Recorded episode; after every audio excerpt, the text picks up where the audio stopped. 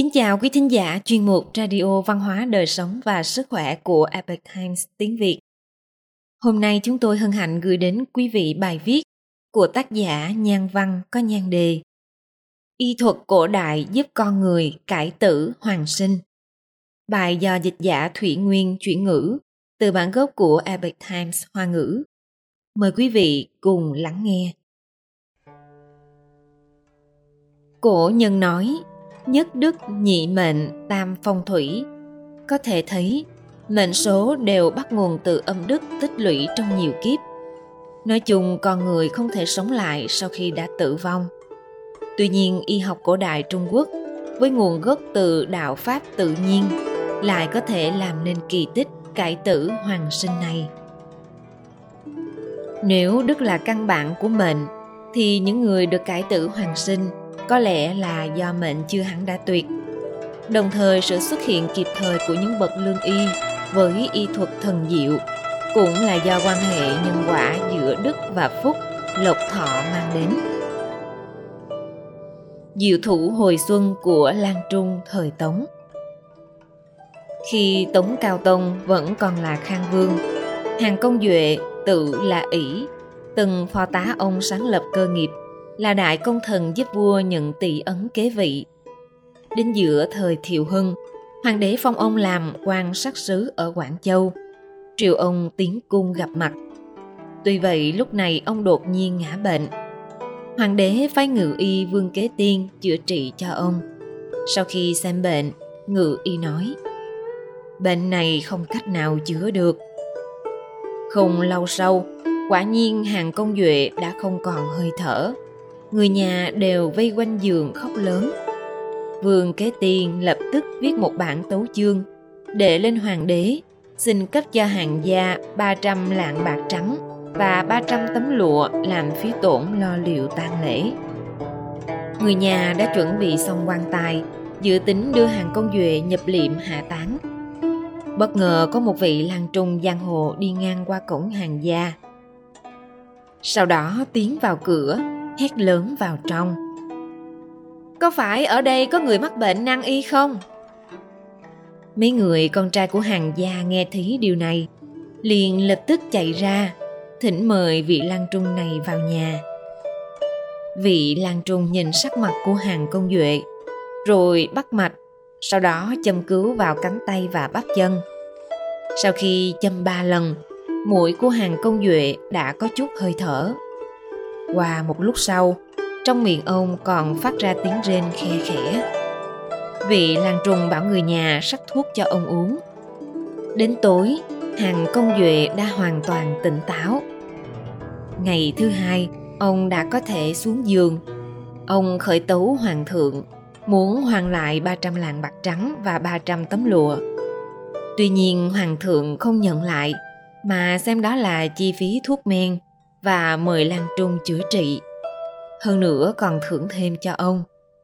thần thích của hàng gia thấy hoàng đế sủng ái ông như thế, bèn nói vui rằng hàng gia chúng ta vẫn luôn thanh bần, nếu quả có thể nhắm mắt xuôi tay như hàng công duệ, cũng là hảo sự.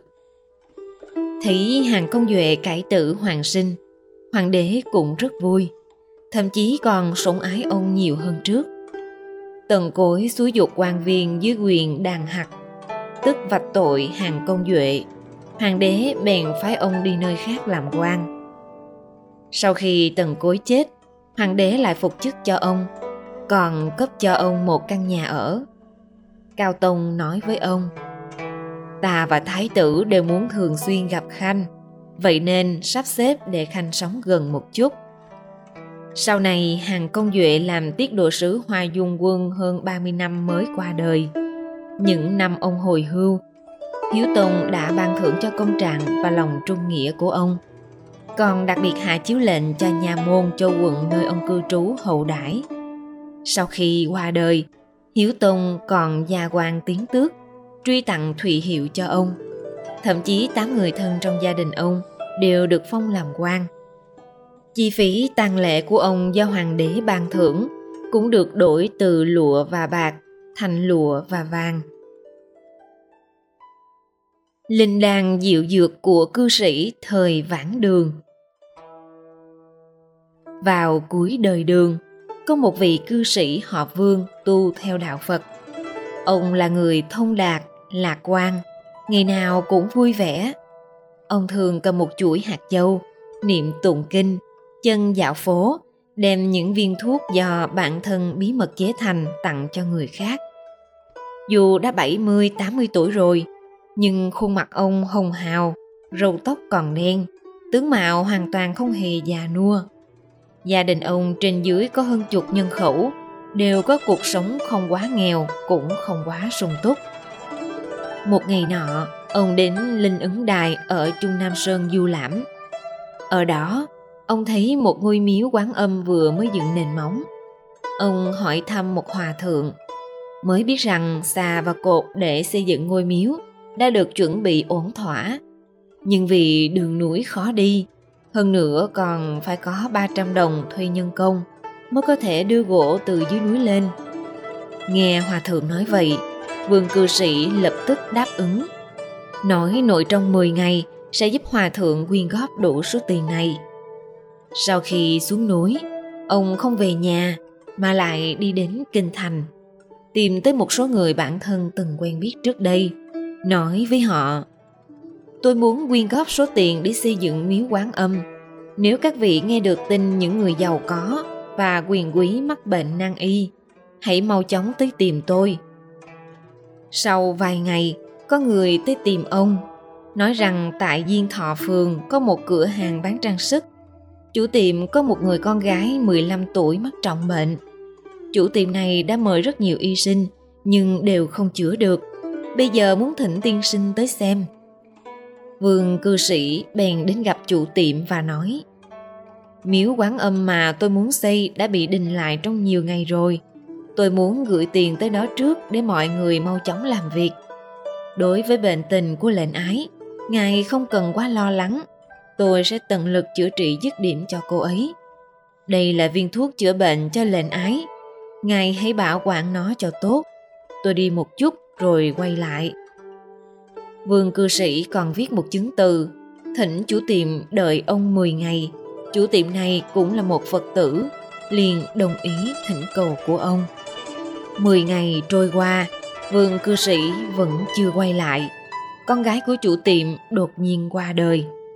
Gia đình vừa chuẩn bị xong quan tài, vương cư sĩ chống quải trượng bước tới, vội phủi gió bụi trên người. Chủ tiệm vừa nhìn thấy ông, liền nổi trận lôi đình, còn nói sẽ đưa ông đến quan phủ. Vương cư sĩ an ủi chủ tiệm.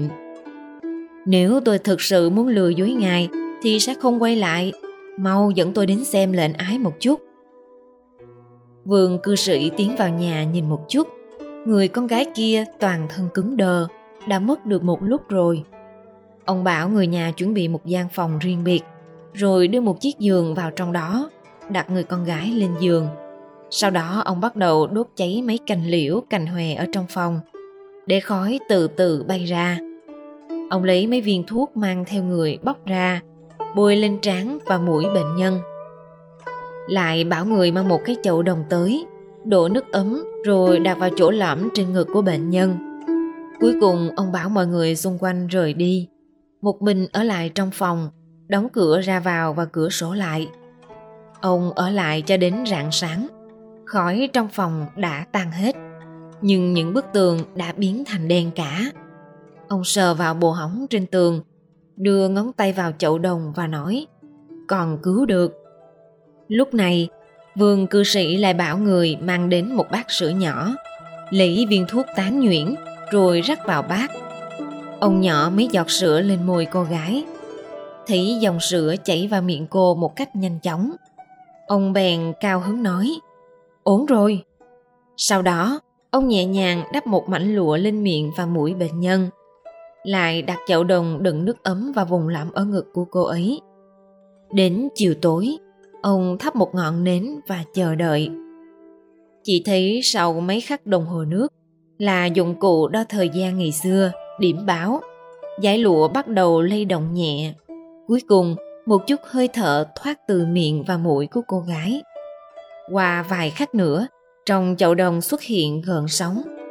Vương cư sĩ lại nhỏ vài giọt sữa vào mũi người con gái. Không lâu sau, cô đột nhiên hắt hơi. Đến rạng sáng, hơi thở và nhịp tim của cô đã hoàn toàn trở lại bình thường. Chính mắt nhìn thấy con gái cải tử hoàng sinh, cả gia đình vô cùng kinh ngạc và vui mừng. Lúc này chủ tiệm cảm thấy rất áy náy đối với vương cư sĩ. Không lâu sau, cô gái xuất giá, hơn nữa về sau còn sinh được mấy người con. Quý thính giả thân mến, chuyên mục Radio Văn hóa Đời Sống và Sức Khỏe của Epoch Times tiếng Việt đến đây là hết. Để đọc các bài viết khác của chúng tôi, quý vị có thể truy cập vào trang web epictimesviet.com. Cảm ơn quý vị đã lắng nghe, quan tâm và ghi danh theo dõi kênh. Mến chào tạm biệt và hẹn gặp lại quý vị trong chương trình lần sau. Kính chúc mọi điều bình an và tốt lành tới quý vị cùng người thân.